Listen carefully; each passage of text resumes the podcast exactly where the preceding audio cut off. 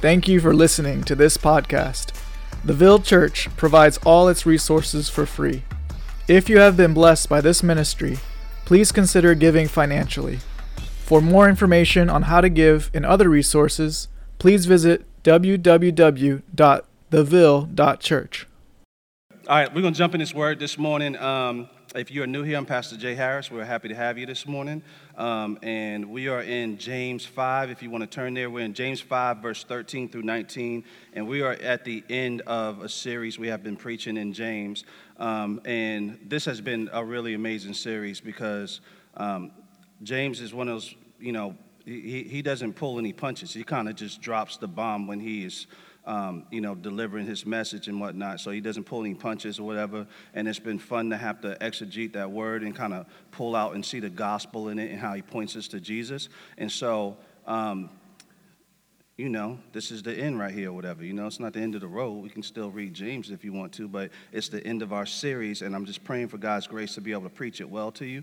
And so, he is talking about prayer. I want to give you a little context first because I think context is super important. It's been important throughout this whole entire book because it gives you a big perspective, but it's important because um, it just makes everything different, right? So, like the first verse or whatever here, he says, Is anyone among you suffering? Let him pray. Is anyone cheerful? Let him sing praise, right? And so, if you read it, you'll just read it like these imperatives or you'll read it like these encouragements. But what you have to realize that's going on with James is James is actually talking to these people who are actually dispersed, right? He's talking to Jews that have been scattered abroad. Um, they are in oppressive situations, so they're out of, you know, they're out of their hood, so to speak, and they're in somebody else's hood. And the people, you know, the, the spot they're in, somebody else runs everything, right? So they're trying to make it, they're being mistreated. And so he's encouraging them, right? He's encouraging them and he's edifying them and he's trying to let them know this is how you effectively live as believers in this fallen world and this fallen context that you're in. Y'all with me so far?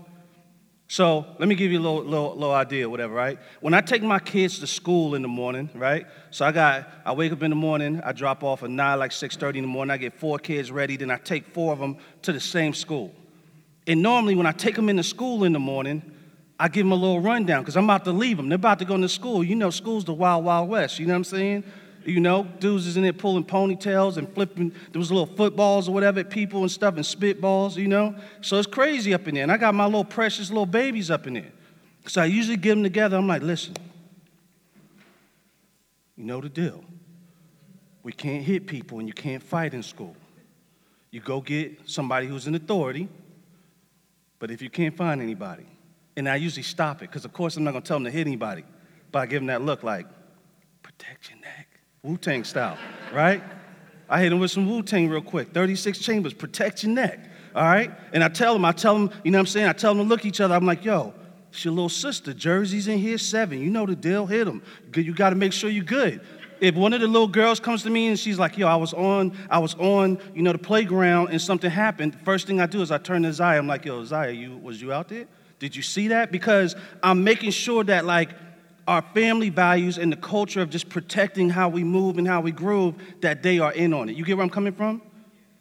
So, James, people who probably at one time were maybe his parishioners, they are actually, he's writing to them. And that's what he's actually doing here. He's giving them this encouragement for living as people of faith in this context. This is important for us because the context that we're actually we're actually in in the neighborhood, if you want to draw draw parallels, we're actually inside of a neighborhood and we are focused on a community that in the whole of our city sits as oppressed people, right? So if you actually give yourself to the community and living in and serving it and loving it and everything else, then that stuff is going to land on you, right? So I don't know about you. I used to go to church, you know what I'm saying? They had like the smoke machines and all that. You know what I'm saying? Sometimes the pastor would like just hover out. Like I, I don't think he even walked or whatever. And whatnot, he hover out and smoke would be coming, you know, out of him and stuff or whatever. Then they do plays like they had the zip line inside of the building. I'm like, yo, this is like Disney World, right? Crazy. We don't got that, all right? We don't got that, all right? We got some coffee out there for you.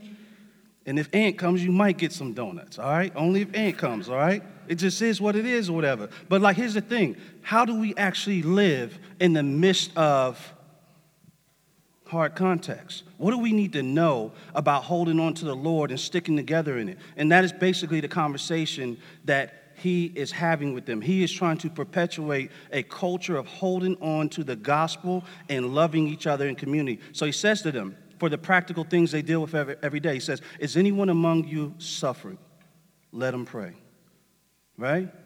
He says, Let him pray. He says, Is anyone cheerful? Let him sing praise. Which praise is just basically it's prayer. It's being sung out. It's communication about God and to God, right?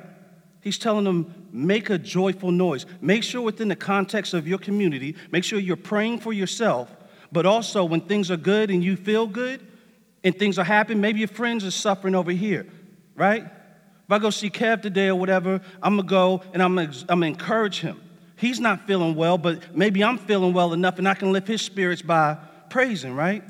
So he says, make a joyful noise. Make a joyful noise. We're exalting God to somebody else who might be feeling a physical ailment and they just having a hard time seeing God at that moment. You get where I'm coming from? So making a joyful noise is profitable. And I can prove it factually because my homeboy Flame just sued Katy Perry and he got $3 million for a song called Joyful Noise.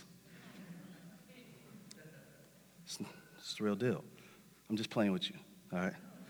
They're like, he's a prosperity preacher. Relax, all right? But I'm just saying, the song is called Joyful Noise, and there is fruit that bear from it. That's all I'm telling you, all right? You do what you want to with it. Verse 14, it says this It says, Is anyone among you sick? Let him call for the elders of the church and let them pray over him, anointing him with oil in the name of the Lord. This is important because they're dispersed and abroad, and he's still actually referring to them as a church.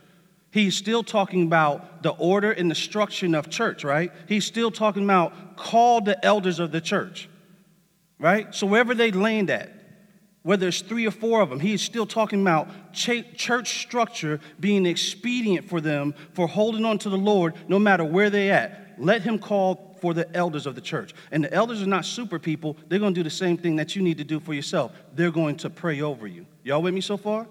Let them pray over him, anointing him with oil in the name of the Lord. He's setting up culture, no matter what the context, no matter what the situation is, right? We lost our building in this church before, all of a sudden. I was in a depression. I didn't let y'all show it. But I was like, oh my God, what are we going to do? And then we did church in the back of the old building with that little weird tree that was intertwined with the palm tree. You know what I'm talking about? And it was absolutely amazing. That was so amazing for me because it was like, God, you're God no matter what situation we're in. God, you're God, and we're the church no matter what situation we're in, without a build, without a, without a, a, a roof over our head or with a roof over our head. You get where I'm coming from? It's making us, you know, you heard of Ford tough. He's making this gospel tough, right? Verse 15 says this it says, The prayer of faith will save the one who is sick, and the Lord will raise him up, and if he has committed sins, he will be forgiven. Let me give you a little insight on what this is actually talking about right here, right? I, I was jumping around these different commentaries, like saying, like, what exactly does he mean right here? And why does he talk about being sick? And then he kind of goes into, if he has committed sins, he will be forgiven. When you look inside the Old Testament and you look at some of the older scriptures, they'll talk about sin conditions sometimes as if it is a sick condition, right? So sometimes when you see it, maybe it is talking about physical sickness, or maybe it's talking about a sin condition that a person needs to be healed from, or maybe it's talking about a person who sins are actually costing them physically. You get where I'm coming from? So, like, if, if and, and, and, when we talk about the prayer of faith, we're talking about a person who is actually coming into the light with their situation, their condition, exposing it, and saying, God, I want the power of God to meet me in my situation. I want to walk in the light about what I'm dealing with. Whether it's just a physical ailment and I need people to come lay hands on me and pray for me, or God, I gotta, got, I got, I got, I got some mess going on, right? And he's saying the prayer of faith is powerful. The Lord will raise them up. Whether in this life or in eternity, we will be raised up 100%, right? We have an eternal promise for sure, but it's even effective for the here and now. And he says, if he has committed sins, he will be forgiven. So, this prayer of faith is about walking in the light, whether it's bringing sin in the light or whether it's bringing physical sickness in the light. And 16, therefore, confess your sins to one another and pray for one another that you may be healed. We're talking about culture here. They're dispersed. He's telling them to still act like a family. You are a family because of the blood of Jesus Christ has purchased you, right?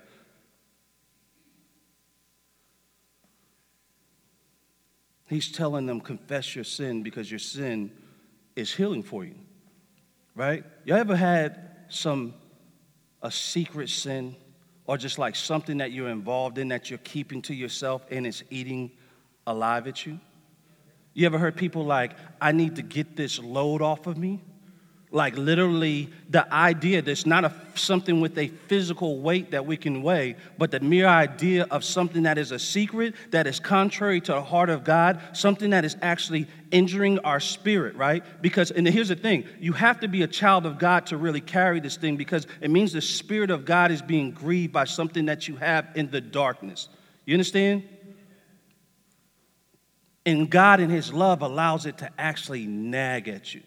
He allows it to actually weigh on you, right? So you feel like I need to get this load off. Well, where do you get it off at? You take it before your brothers and sisters, right? It says, therefore, confess your sins to one another and pray for another that you may be healed. God is saying when we, community for us, looks like us actually walking in the light, confessing our sins to each other. And this is actually a beautiful thing, right? It's actually a beautiful thing. I don't know about you. When I have stuff I'm struggling with, with sins that, that the enemy has beset me with, you're going to see me a lot less. My church attendance is going to look funny. I'm going to betray the community, the brotherhood, the sisterhood, whatever relationship we have, I'm going to be hiding from you. Anybody know what I'm talking about? Y'all know what I'm talking about? It's depression, shame comes with it. So it's talking about the effectiveness of us confessing our sins. I want to read 1 John 1 through 5 to you, right? Because 1 John 1 through 5 talks about us walking in the light, and it talks about this fellowship that we have when we expose stuff, right? It says, This is the message we have heard from him and proclaim to you that God is light, and in him is no darkness at all. If we say we have fellowship with him while we walk in darkness, we lie and do not practice the truth. But if we walk in the light as he is in the light, we have fellowship with one another, and the blood of Jesus, his son, cleanses us from all sin. So, with our confession, right, is the promise of the blood of Jesus cleansing our sins, right? Like, as believers, our sins are wiped away. But God is always rinsing and cleaning us and taking the load off and he does it in community because without this, there actually is no real community, right? Some of y'all who are a little bit older, you'll be able to, you know, to, to, to agree with this and testify to this. I think one of the things that's hard when you're young is that when you're young, you have like a crew and friends and all these people you know and everything else, right? And then you start getting a little bit older, and then you actually realize you never actually knew these people that well, right? Like some of them were like some of the friendships are like expedient because just what that part of you like like i party crazy hard. So i have some homeboys that like they party great. Some of my friends were too broke to go to south beach. So i had some homeboys that yo you know i got the money. Well let's roll. It worked. But at the end of the day when we get into real life circumstances do we actually know each other and then when we get into real life stuff and we start having proximity for real, we start seeing things that we're like, yuck, I don't want to hate. You get where I'm coming from? It's this false peace we end up having. We, we, it's not true community because there's no real confession and no real knowing each other, right? This is why we hold the gospel in front of us in all we do as the church and the body because the gospel, the, the, the, the cross sits in front of us and it says that He is holy and we're only made holy through His work, right? We're being sanctified to learn how to confess to each other and build fellowship more and more every day. He's doing this as in His faithfulness, He is doing that. But the exclamation point that we're looking at is Jesus on the cross. And him being on the cross says that y'all are absolutely a mess. So much a mess that God had to come off his throne and get on the cross. Y'all get where I'm coming from? if we just chew on it and weigh what the cross is and who's sitting on it and why he's sitting on it and what it meant for us, that it took all of that, which we can't even comprehend or even quantify what all is, but that, that means our sin is way beyond anything we could ever comprehend. We can't even grasp it, it will rip our mind into pieces. There's no community without the gift of Jesus there's no power to confess without the freedom in Jesus, right? It's the only thing that cleanses. Maybe we can confess in carnality, but what's the point if there's no power waiting on the other side of it, right? Says, but if we walk in the light as he is in the light, we have fellowship with one another, right? Just by telling the truth. And the blood of Jesus, his son, cleanses us from all sin. If we say we have no sin, we deceive ourselves and the truth is not in us. If we confess our sins, he is faithful and just to forgive us our sins and to cleanse us from all unrighteousness. If we say we have not sinned, we make him a liar and his word is not in us. It's amazing stuff. That's what we have. That's, our, that's the promise to us as believers. Our work is loving Jesus more, exposing our sin more, being there for each other, relishing the grace and mercy of Christ. But what do we have going on in our culture that makes it so hard for us to confess? Right?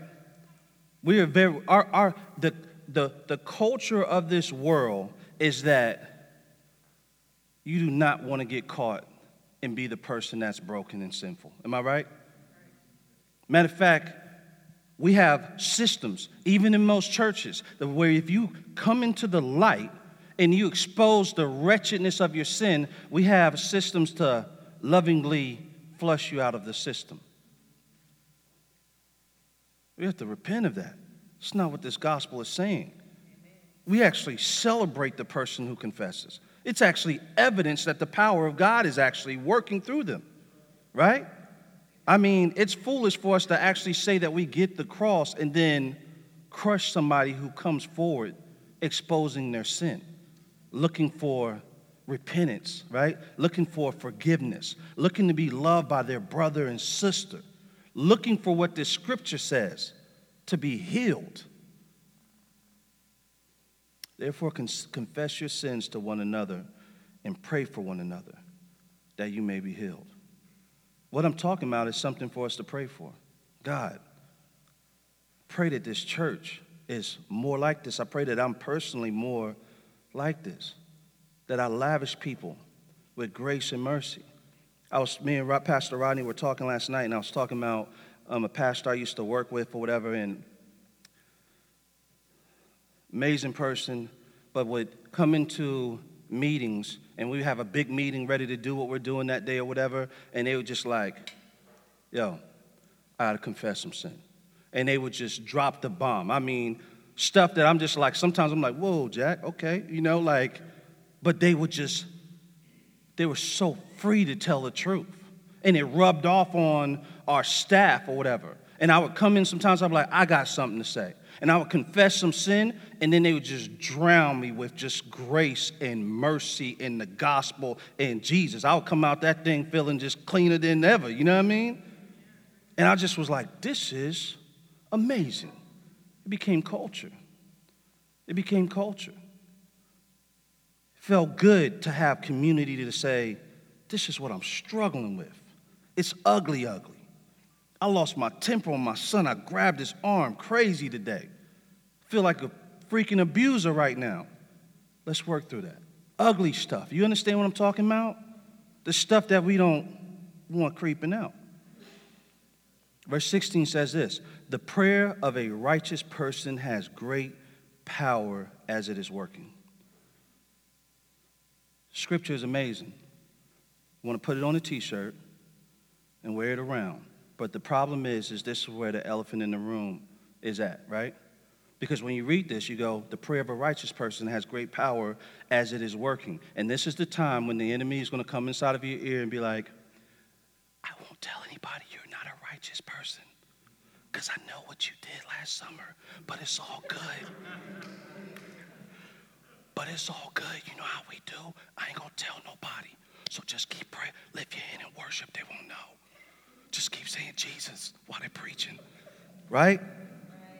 Satan's gonna be in your ear like you dirty little scumbag. He's not talking about you, but I ain't gonna tell nobody. Right? That's what the enemy does. So the prayer of a righteous person has great power as it is working. I want you to be encouraged to pray. I want to be encouraged to pray, right? I want to be encouraged to pray more and more, whatever. And I've just been reading this text and I'm so encouraged by it. And it's like when you get right here, the enemy wants to do a sweep the leg, Johnny, on you and be like, this doesn't apply to you. So I'm going to spend a little time here because I want to I want to make it very clear who is righteous and, and what makes us righteous, right? So you can lean all the way into this thing, right? Because James is talking about he's talking about culture, he's talking about community. He's reaching out to his people. I know you out there and scattered abroad, homie, but we bought by the blood of Jesus. This is who we are no matter where we at. So he's giving them a reminder like this is how we rock, this is how we roll, and the prayer of a righteous person has great power as it is working, and you are righteous because of this, right? I'm gonna read in Romans 3 First of all, I'm starting verse uh, Romans 3. I'm gonna start in verse 9 and I'm gonna work it on down, right? The section from 9 to 20 is talking about how no one is righteous. So I want you to fill that one first, and then we're gonna talk about the righteousness of God through faith, right? It says, What then? Are we Jews any better off? No, not at all. For we have already charged that all, both Jews and Greeks, are under sin. As it is written, none is righteous, no, not one. No one understands. No one seeks for God. All have turned aside. Together they have become worthless. No one does good, not even one. Their throat is an open grave. They use their tongues to deceive. The venom of asp is under their lips. Their mouth is full of curses and bitterness. Their feet are swift to shed blood. In their paths are ruin and misery, and the way of peace they have not known. There's no fear of God before their eyes. Now we know that whatever the law says, it speaks to those who are under the law, so that every mouth may be stopped and the whole world may be held accountable to God. For by, the, by works of the law, no human being will be justified in his sight, since through the law comes the knowledge of sin. So for those who are under the law, for those who, by their works, are trying to actually achieve righteousness, this is, this is what it is. This is what it was for us before Christ saved us, right? But we're no longer under the law. Christ has done something different. This is, you know, like back in the day when, like, you and your friends or whatever, like, y'all are like, you know, you're on a basketball court and y'all are like playing on a small rim and y'all are dunking, but then it's like, you see the big one, and everybody's like, yo, I could dunk that joint. And you're like, listen, man, you're only four foot 11. You can't do it. And they're like, nah, I'm gonna do it, bro. I'm about to, I'm about to lay this joint down. And they run and they just miss the whole entire rim. It's so beautiful. Form is crazy. They do the pump and all that stuff, and but then they, it's like there's still two feet up under it. That's what it is with the law. It's like wretched. Like, homie, that was terrible. You can't get it. All right? You can't get it. You can't achieve it. It's not going to happen. But then verse 21 says this. It says, But now the righteousness, oh, there's that word. Who's righteous? How are we righteous? It's right here. But now the righteousness of God has been, um, has been manifested apart from the law. Although the law and the prophets bear witness to it, the righteousness of God through faith in Jesus Christ for all who believe. Did y'all, y'all catch that? The righteousness of God through faith in Jesus Christ for all who believe. So, all of us who have been graced with belief, because it's not even your belief, it's a gift of God, right? For all of us who have been graced with belief in Jesus Christ, we have been afforded righteous. So when we read this text in James, we need to be like, that's, that's me right there. He's talking about me. You understand where I'm coming from? Because what Christ has done, because Christ did, like, you know, from the free throw line, the, the Michael Jordan, you know, the pose, he did that joint from the other side of the court and just floated. Bang! Broke the whole rim, right? People don't watch basketball, you don't understand. And I don't watch it either, or whatever, but I did when I was younger. But now I got too many kids. Now I just, I just watch Common Core math now. That's all I do, all right? But Christ achieved it for us, right? So we don't, we don't, we don't read this scripture in James and be like, yeah, that's us because we're cute or because we've done something.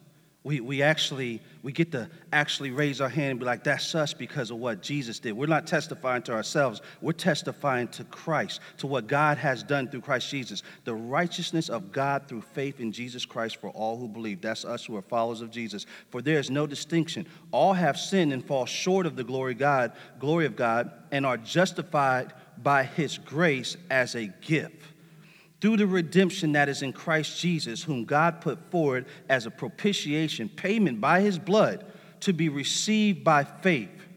This was to show God's righteousness because in his divine forbearance he had passed over former sins. It was to show his righteousness at the present time so that he might be just and the justifier of the one who has faith in Jesus. Y'all rocking with me so far? So the prayer of the righteous person has great power as it is working. Don't you feel like, I mean, I don't know about you, but when I read this or whatever, I was like, man, I'm slipping out here, man. I need to get my prayer game on or whatever. Like, like, I need some power out here or whatever. Like, I'm sitting here like God is like, yo, I got you, homie. And I'm like, I'm not utilizing this. I'm not leaning in. He's made us righteous. And God is not powerless. Therefore, you're not powerless. He responds to prayer specifically our prayers, right? And prayer for us, it saves us from this false sense of self importance, right? We, we are conditioned to move in our own strength. That is the nature of our flesh, right? It is the, it is the, it is the the power of the Holy Spirit that compels us to fall on our knees and actually lean into something that is beyond ourselves. That is, um, that is a miracle. That's a miracle for the flesh to do that, right? It's not just a cute virtue or whatever that we throw on a Hallmark card. It's actually God doing a miracle inside of us when we fall before the Lord, right? We often function as if we can be sharp tongued enough, eloquent, with our speech and finesse people into coming to Christ. And then when they don't seem like they're bending right, whatever, then we kind of just throw them in like, you know, the storage room in an old box or whatever, because in our strength, we couldn't pull that off, right? This is where we slip into carnal things or whatever. And it ends up being about our works and our strength. That's why we don't pray. We're too busy being awesome, right? We run into problems every day in our life and they just, we do the measurements and everything we can figure out. And then when it doesn't work like we want it, then we just, you know, throw a half hearted hope like, oh man, I guess it can't be done, right? And then when we see people who are like extra charismatic and they're like skipping around the church or whatever, like, the Lord did what I couldn't do, came through. You understand what I'm saying? We be like, man, he's so crazy. But I'm like, I kind of want some of that crazy a little bit. Because this is what this text is talking about. Coming to the end of ourselves and leaning into what God has given us in, as power to pray for each other, that He heals us through this prayer. It keeps us in this place where it's beyond us. We realize that we are standing up under a God who is sovereign and reigns and rules over even the practical circumstances around us, right? So we have to utilize this to help our brothers, to keep community, to hold culture that God would call us to, a culture that glorifies God, that shows off his faithfulness and power to the world in our relationships and our dependency on him. Verse 17 says this it says, Elijah was a man with a nature like ours. He prayed fervently that it might not rain. And for three years and six months, it did not rain on earth. Then he prayed again, and heaven gave rain, and earth bore its fruit. James is, James is pointing to Elijah whatever because he's just trying to stunt at this point. He's just showing off. He's like, I know some of y'all or whatever, like, you know, you're going to be like, you know, I don't know, like, all right, that sounds cool and everything. Like, I don't know if God really shows off stuff. But like for these people, whatever, who would be acquainted with the, with the words and the story of Elijah, he wants to remind them about one of the forerunners who believed in the power of prayer. And he makes him, he says, Elijah was a man with a nature like ours, saying like he wasn't that much different from me and you, right? He's cut from the same cloth, but his prayer game had power. God had his back. When he went to the Lord for something, God actually honored it. So he's using that as an encouragement.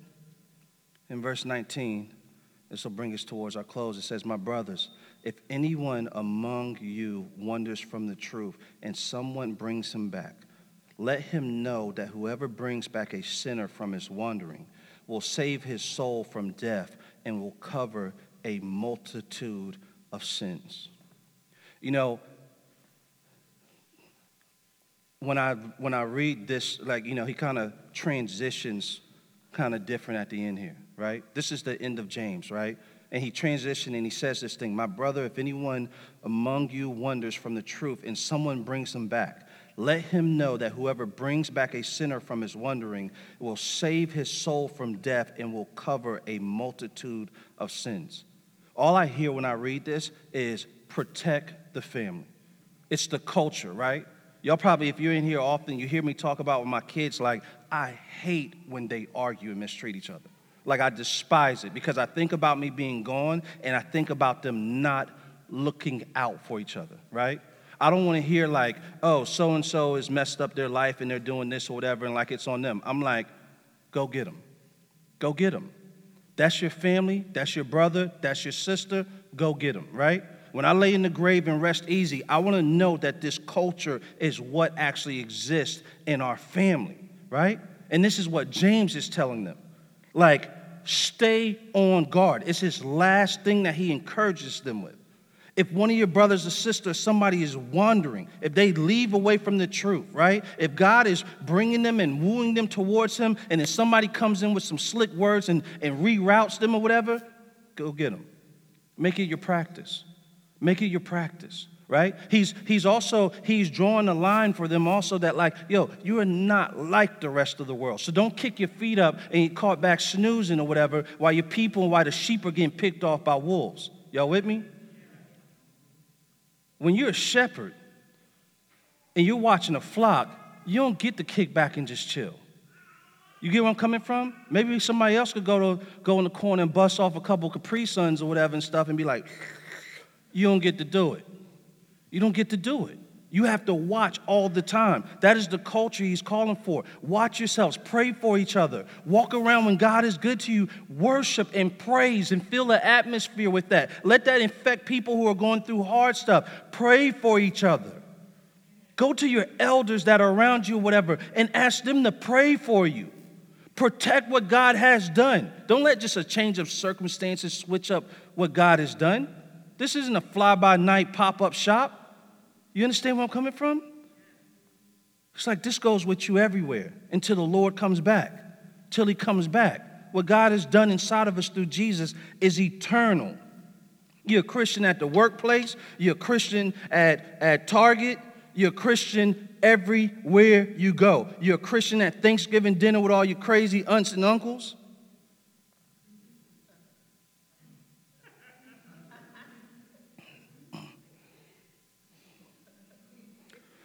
Saying. Y'all know what I'm talking about. Anyway, true protectors, family protectors. The love of God compels us to this. This is what He's done inside of us. James is like, don't get caught snoozing. Don't be nonchalant about it. This thing that we have, the love that we have through Jesus Christ, nobody else in the whole world has it. Don't confuse it. Don't be deceived. Nobody in the world has what we have. Everything else is false and everything else is fictitious, right?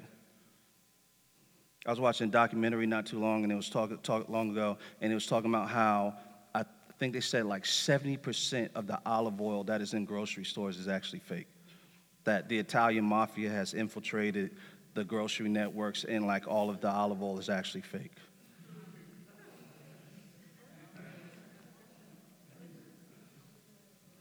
There's a whole bunch of people with a bunch of fake olive oil calling it love. Y'all get where I'm coming from? That's the point I'm trying to tell you. We have the real deal. Let me read something to you, and then I'm going to close with this. This is 1 John 4, verse 7, and it says this It says, Beloved, let us love one another, for love is from God. So if somebody claims to love and they don't know God, then they don't know love. It's pretty simple, right? And whoever loves has been born of God and knows God. Anyone who does not love does not know God because God is love. In this, the love of God was made manifest among us that God sent his only Son into the world so that we might live through him. In this is love, not that we have loved God, but that he but that he loved us and sent his son to be the propitiation for our sins. Beloved, if God so loved us, we also, we also ought to love one another. No one has ever seen God. If we love one another, God abides in us, and his love is perfected in us. Yesterday, I saw one of my friends who I hadn't seen in a long time or whatever. You know how, like, you know, used to run with people or whatever. And so when you see them and they know you, like, and, you know, from like back in the world, like, you know, when y'all was like wilding out, all they know to do is like, you know, bring up all your old stuff. You know what I'm saying? So like, you know, they're just like, yo, and they're just going through the nicknames or whatever. You know what I'm saying? I'm like, yeah, all right, yeah, yeah, yeah, forget that one, whatever. And they're just going through all the stuff. You remember the time? I'm like, I do, whatever. And and so they bombarded me with all the old stories and stuff or whatever. And I don't know how we start talking about marriage or something else or whatever. And and it, it and so long story short, it ended with me like I was telling them, I was like, nah. I was like, bro, like I actually like need Jesus to make it home every day. Like, not to like just be a good man and that's a blanket statement. I'm like, every day coming home, it's the power of Jesus. Like, actually get a miracle every day. You understand what I'm saying? Like 17 years still being married, still walking the door, like, glory to God. Like, have we have no love. I have no, I, I told him this. I have no love to give my wife outside of Jesus. I don't have nothing to give her. I'm like, and I told him, I said, bro, because I was trying to preach the gospel in the midst of the conversation. I said, bro, you know me. You, you know what we do. You've seen what we do. What in the world makes you think I can actually love a family? Can run that lie on somebody else, but you actually know. Bro, it's the power of Jesus Christ. Do you understand where I'm coming from? Like we have to become poor in ourselves and rich in Jesus Christ. It's all we have for each other, relationship, for our families, right? There's no power anywhere else. Love doesn't exist. Something false, some fake olive oil, but like God is our source through Jesus Christ to love each other, to know love, to know joy, to know peace that surpasses understanding, even in the midst of being dispersed, even in the midst of being in oppressed and broken context. Right? So we celebrate Jesus we celebrate Jesus. That is what James, that's the exclamation point he's telling them. Hold on to Jesus for dear life, and Jesus will empower you to hold on to each other. Pray. Stand, y'all. We're going to take communion.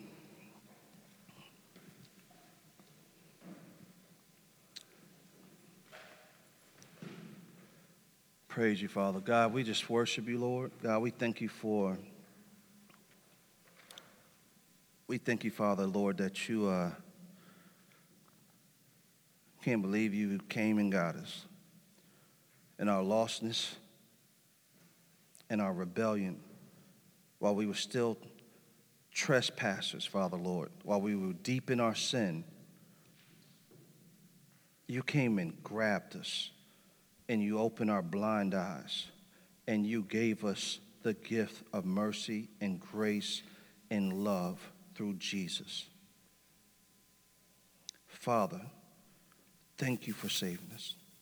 Thank you, Father, Lord, for bringing us into your work that you are doing, the work that you have done. But we're your workmanship. You are still sculpting us. you are still doing things inside of us.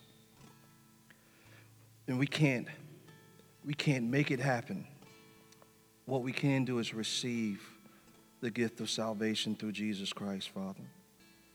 So we exalt you and we praise you today, Father. We praise you and we thank you for it. God, we thank you for the people who come up and pray on Sunday mornings and are staying and waiting to pray with people, Father Lord. I thank you that they aren't just standing there as just mere people, but they're standing there as your children, redeemed by the blood of the Lamb, full of your power. God, I pray for our church, Father. Continue to center our heart on you, on gospel, on the truth, Father Lord, on Jesus. Save us from our tendency to work. Help us rest in you, Father Lord. Help us to rest in you, Father.